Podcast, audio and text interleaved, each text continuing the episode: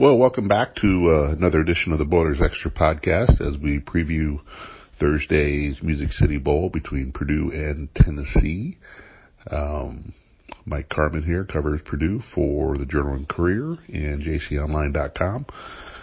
And, you know, as this week has gone on, if you followed the point spread at all, it is inching up and up in Tennessee's favor. If you, if you go back to when the, the announcement was made that Purdue would play Tennessee, Purdue was installed as an early favorite, two and a half points. But, uh, as of Wednesday night, uh, Tennessee is now a six point favorite. Uh, a lot of that I think has to do with the opt outs of George Karlaftis and David Bell. Um, also the perceived SEC strength versus the Big Ten. Uh, and also the loss of Milton Wright, uh, as Purdue's other receiver, uh, along with, uh, Dedrick Mackey. Um, so there's a lot of, uh, a lot of public money, I believe, going, um, with the Vols in this one. Uh, and Tennessee is usually a popular public team where a lot of their fans will just bet their games blindly because, that's how much they love, uh, the, the orange. So a lot, a lot of public money betting on, on Tennessee right now and probably rightfully so. I mean, they, they have the advantage in a lot of areas. They're going to be quicker, um, more athletic, um, stronger at, at certain positions, but you know, we, we've seen a lot of strange things happen in college football and college sports. So, um, it, but it would be a little bit of a surprise today if Purdue, if Purdue ended up winning that game. You know, a few keys that, uh, Purdue has to do to win this game. Number one, they, they've got to survive the first quarter. They've got to survive the first wave of the fast tempo offense. Uh, numerous times this year, Tennessee has gotten out to a 21, 28, um, 24, whatever it is, nothing lead uh, in the first quarter, and they just bury opponents, and it's very hard to come back uh, from from that point. Uh, things do level, things have leveled out in those games for Tennessee a little bit, but the damage uh, was done so early in the game that uh, the opponents just could not come back, could not muster enough offense uh, to come back.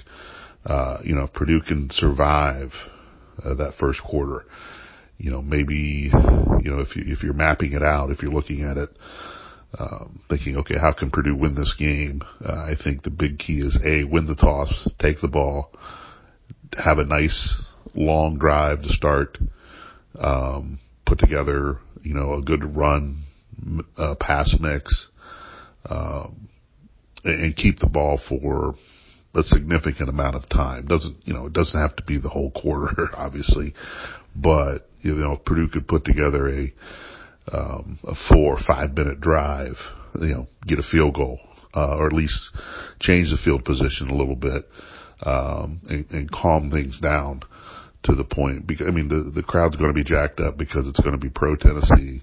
There's just going to be a lot of emotion and a lot of energy in that building. Uh, so, but I, but I think if Purdue could kind of slowly get into the game and slowly take Tennessee out of the game, with some plays. Um, you know, that, that, I think that would be helpful just to kind of ease, ease themselves into the game. The, the one thing you don't want to have happen is Tennessee get the ball first or Purdue get the ball first and there's a turnover, but Tennessee get the ball within a minute or two or three minutes scores. They're up seven nothing. That's going to put a lot of pressure on Purdue to, to counter that. Uh, so, I mean, that's the ideal situation. Ideal situations don't always work. But, you know, if I'm, if I'm in Jeff Brohm's situation, if I win the toss, I'm taking the ball. And you don't want a three and out. So, I mean, you need to, need to move the ball. You need to get that first first down and then, then kind of go from there. Uh, the other key is just, you know, who's going to step up in the, in the passing game? Who's going to step up at receiver? Um, you know, you know, Milton Wright's not going to play. You know, David Bell's not going to play. Uh, you know, um, you know, they're not going to have Rashawn Rice or Abdur-Rahmaan Yaseen. Um, you're not sure, not 100% sure that, uh, you'll have Brock Thompson. Um, you know, here's a guy that's going to undergo surgery, uh, after the year, but unclear exactly what his injury is. Um, and if you have Brock Thompson, what what percentage is he? How much can he help you um, in, in this in this situation? Then you're leaning on Jackson Anthrop, leaning on T.J. Sheffield as your experienced guys at receivers, and then you know possibly a freshman Deion Burks uh, gets involved. You've got names like Colin Sullivan and Preston Terrell. Uh, so it's a, you know, it might be a, well, who are these guys type of game, uh, that Purdue's lining up there. You know, when you, when you look at the receiving core in general, I think you got to include the tight ends and the running backs. And if, um, you know, assuming you can get your tight ends on the field for this game, um, then I, I think they play a big, big part in whether Purdue can, can pull this uh, upset off. Um, I think you have to incorporate the tight ends a lot. You know, Payne Durham and Garrett Miller are two guys that have proven that can step up and make plays. Um, but you, you just with, with so many things circulating in college football, with so many uh, situations happening at the very last minute. Um, you just kind of hold your breath and, and, and make sure that everybody gets to the field that needs to get to the field. Uh, so you, we, you could have, you could have a surprise or two coming up Thursday morning or early Thursday afternoon that player A, player B, player C is out for, you know, whatever reasons. Um, so it, it's a, you know, just like, you know, Purdue basketball on, uh, you know, Wednesday. You know, Caleb Furst, um, doesn't play. He's in health and safety protocol. So he doesn't play. You know, that's a last minute situation. Um, don't be surprised if that happened again. You know, happens in, in, in football. Uh, so, uh, but I, I do think, you know, if you can get, you know, tight ends, I think play a big role for Purdue on offense today. Uh, I think they, they need to incorporate them. They need to use them as much as possible. They need to use them as actual receivers, actual lined up as receivers. Um, just something that uh, to to throw Tennessee off a little bit. And I, I do believe this.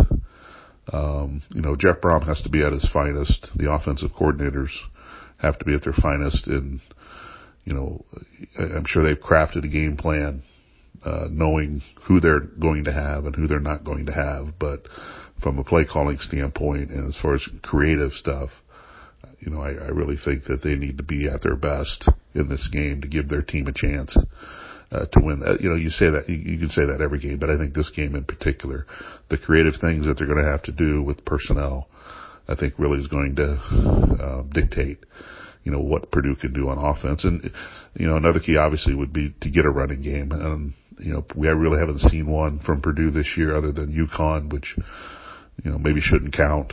Uh, and then the last game against Indiana. But, you know, Tennessee's defensive front is in Indiana. It, it's not, you know, it's not great, but it's much better than what what Purdue has faced uh, toward the the back half of the Big the Big Ten season. And uh, if somehow Purdue could get 100 yards on the ground as a team, or you know, I think ideally if he got 150 yards, I think that would go a long, long way in, in trying to win this game. You know, the keys um, defensively uh, for Purdue, you know, are, are pretty simple. You got to keep up with the tempo. Uh, you got to get lined up. Uh, you can't get out of position. Um, and you know what? Those things are going to happen. Purdue's not going to get lined up. Purdue's going to get out of position and Tennessee's going to hit some big plays. I mean, those things are going to happen. It, it's how Purdue's defense, how the players handle that. And do they get flustered? Do they get, um, frustrated? Uh, do they start pointing fingers? Uh, because things are going to happen really, really fast. And, uh, when Tennessee gets the ball on their first, um, their first possession, uh, you know, Purdue really, you know, it's going to take them a minute or two to get, to get settled in. Um, and they're not, going to be able to sub a whole lot. So who's out there is going to have to make plays. And if they can, again, weather, weather the first wave, weather that first tsunami of, of quickness and tempo, um, you know, I think they have a chance to settle in the game, but it's easier said than done because no matter how much Purdue has prepared for this fast pace, they, you know, it's not the same as actually doing it. And, you know, there's evidence what Tennessee has done to teams, as I've mentioned, and Purdue just has to survive. I mean, really, they just have to survive. And again, you, you're going to give up plays, and you're going to get out of position. They're going to put you in position, then they're going to hit you with some running plays, and then they're going to um, do some other things to throw you off. You know, this was a bowl game, so trick plays are abound. Uh, I would I would expect that you know, you're, you're emptying the playbook, so to speak, in, in, this game. This is a huge game for Tennessee because it's on their home turf. Um, there have been no bowl game in a while. Their fans are kind of hungry and eager, uh, to, to see them, you know, win, win a postseason game and kind of get their program, you know, back to where they feel it should be. Uh, so they're going to come, you know, come with everything in this game and produce this guy. you know, they have to be ready. You know, they're not going to have George Karlaftis. This, this was a game, this would be a game in my opinion because, uh, first of all, one of Tennessee's top offensive linemen is not going to play. Uh, Cade Mays, uh, he's their left tackle. Uh, but this would be a game George Karlaftis, I think, really would thrive in. You know, Tennessee's given up the most sacks, uh, in the SEC now. Again, that's the SEC, but they're vulnerable there. And, you know, Purdue's defensive line has been really good this year, but they've been really good with George Karlaftis. Can they be really good without George Karlaftis? And that's, that's a key question. And, you know, I think Branson Deen, Lawrence Johnson have done a nice job this year. Um, you know, Branson Deen's had, had a great year at defensive tackle, but can he do it by, um, getting more attention? And that's what's going to happen. They're going to, you know, pay probably more attention to the tackles than they do the ends, uh, because that's where a lot of the production has come from outside of George. But that might open up an uh, opportunity for Jack Sullivan or Kydran Jenkins or, um, DaMarcus Mitchell. Um, you know, both Mitchell and Jenkins are, I, I would deem questionable, uh, from a health standpoint, just because they've been banged up the last part of the year. Uh, and if you can get both of those guys into this game, you know, that would be, that would definitely be a, a bonus, uh, for Purdue. But, you know, the defensive line has to play at a high level. You know, can they get some pressure on, um, the Tennessee quarterback? Can they, can they stuff the run to the point where you make them one dimensional? That's probably a little bit too much to ask, uh, for this defense, but, you know, again, they're going to have to get lined up. They're going to have to get ready and they're going to, again, they're going to, you know, Tennessee's going to make some plays. They, they just are. You know, it's kind of like that basketball game last night between Purdue and Nicholls. You know, Nicholls go make some plays, and they did. They made some shots. They scored 90 points. Uh, and you just have to weather that. And sometimes those games happen where they go back and forth like that. And this potentially could be one of those. Uh, and it's how, it's all how Purdue's defense handles it. You know, they're, they're going to be without Dedrick Mackey.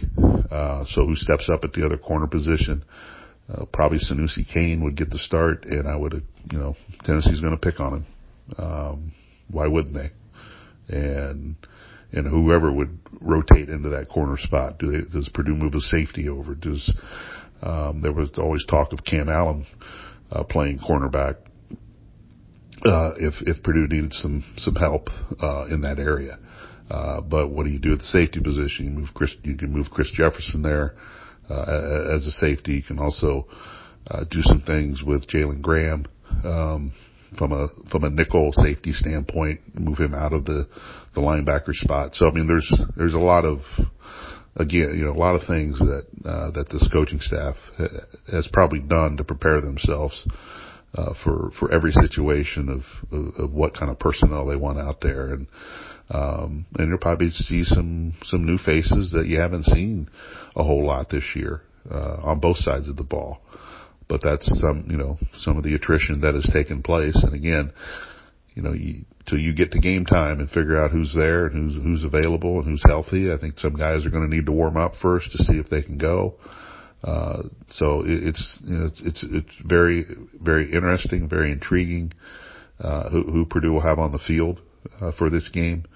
Um, but I mean, there, there are some givens that we know that will happen. Aidan O'Connell, uh, you know, will be there. He will play.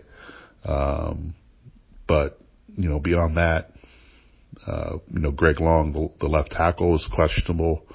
You know, Cam Craig would slide into his spot, but after that, Purdue really, uh, the depth really drops off, uh, as far as experience goes.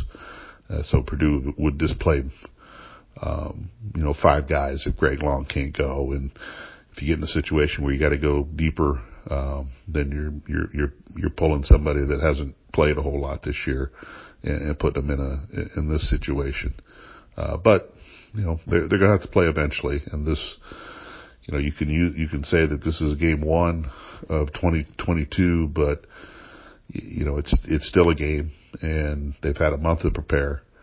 Um, so, you know, we'll see what happens. You know, I think the, the, the, the last thing I think Purdue needs, um, for this game to happen is similar to what happened in 2018. You, you know, to get steamrolled early by Auburn, you know, kind of take, take you out of the game in that first quarter. And then you're just kind of playing uphill from there. You know, Purdue, um, you know, a lot of guys were at that game that are on the roster. You know, they're they're determined not to let that happen. Uh, but that's that's the worst case scenario for Purdue. They, don't want a repeat of what happened here uh, three years ago. Um, you know, I do think the program is in a, in a better place than it was three years ago. Um, but you've got to you've got to show it on the field, and that'll be that'll be the number one priority um, for Purdue. Uh, anyway, I just wanted to give you a quick uh, preview of uh, what might happen today um, between Purdue and Tennessee at the Music City Bowl. Weather's supposed to be good. Uh, temperatures probably in the 60s. I think all the rain will, will clear out by by game time, and uh, we'll see if Purdue can uh, kind of get a little redemption for what happened three years ago, but also, you know, try to overcome some adversity that they're, that they're facing with, you know, potentially not having five starters, maybe more. Um, so, you know, it's, it's, it's a challenge. It's intriguing to see how Purdue shows up for this game, um, and how Tennessee, you know, tries to, to muscle its way and, uh, early on, um, and, and, you know, tries to take control of the game with its, its, uh, super fast, uh, offense. Uh, but anyway, those are my thoughts going in. Uh, we'll recap the game afterwards. Um, look ahead to you know what we, what we might see in 2022, even though that's going to not going to be a clear picture uh, for sure because there's going to be a lot more movement uh, in and out of the transfer portal. Purdue's already you know secured or Purdue has seven commitments from from the transfer portal, but those things are non-binding as uh, if you've been following the coverage you know, Purdue did have a commitment from a running back from Cal, uh, but Christopher Brooks backed out. So until they're actually enrolled in school, they're not truly going to be here. Um, you know, I think, I think uh, Purdue is confident in the other guys that have committed, but you know, till they actually get here and are taking classes and all that kind of stuff, it's not going to be official. That's the downside of the portal. Uh, players can use other schools for leverage or, you know, maybe take the first offer they get and then hope other better offers come. You know, that's no different than a coach. It's absolutely no different than a coach looking to move. You know, you can do, you can do the exact same thing. Coaches do the exact same thing. They get a couple. How you think Mel Tucker got a big contract extension? His agent helped him float name, you know, float other schools or the NFL out there. How you think James Franklin got a big contract offer or a contract extension? Well, he was he was tied to the USC job. James Franklin didn't do it; his agent did it. So you know, it's it's no different. I know it's frustrating for fans, but it's no different than what the coaches are doing. Absolutely no difference at all. So any coach that belly aches about players not honoring that, that commitment or transfer commitment, then they need to look in the mirror because you know, to be honest, Jeff Brohm has done the same thing. Jeff Brohm did the same thing uh, after his first year when he was semi close to maybe being the Tennessee coach, um, and then the next year with Louisville. Now, I do think that Jeff Brohm had some serious interest in going to Louisville, but felt Purdue was the best place for him at the time. But that parlayed into a nice big fat contract for Jeff Brohm, uh, one that he's still earning really good money from. Uh, so this is this is where we're at in college athletics. So don't don't get upset at the players if they back out. of some of these commitments from a transfer situation because the coaches are doing the same things. Well, that's my that's my rant for that's my rant for today. Anyway, uh, back with more coverage. Of course, you can follow things on JC Online throughout the game as we'll have updates. Uh, and then obviously on Twitter, uh, we'll get you the latest uh, personnel uh, news uh, leading up to the game. Um, and then um, our full coverage uh, coming up after the game will be on jconline.com. Well, we appreciate you stopping by and have a good day.